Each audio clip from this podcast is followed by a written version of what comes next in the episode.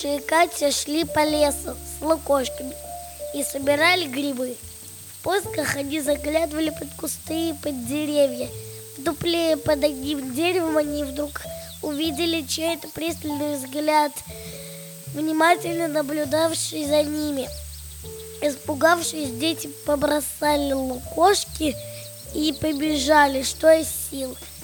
По дороге попался охотник. Он остановил детей и спросил, что произошло.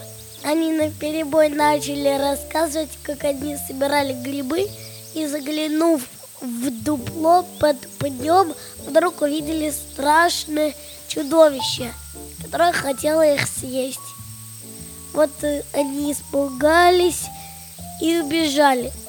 Охотник нахмурился и говорит, а ну-ка, ведите меня к этому пню. Дети сначала не хотели, но потом решили отвезти его. Заодно подумали они, и лукошки свои найдем. Когда они подошли к пню, дети не стали к нему приближаться, а спрятались за пригорком.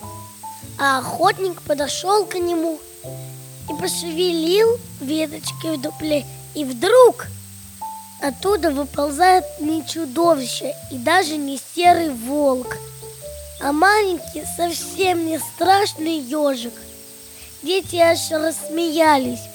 Как они могли испугаться такого малыша?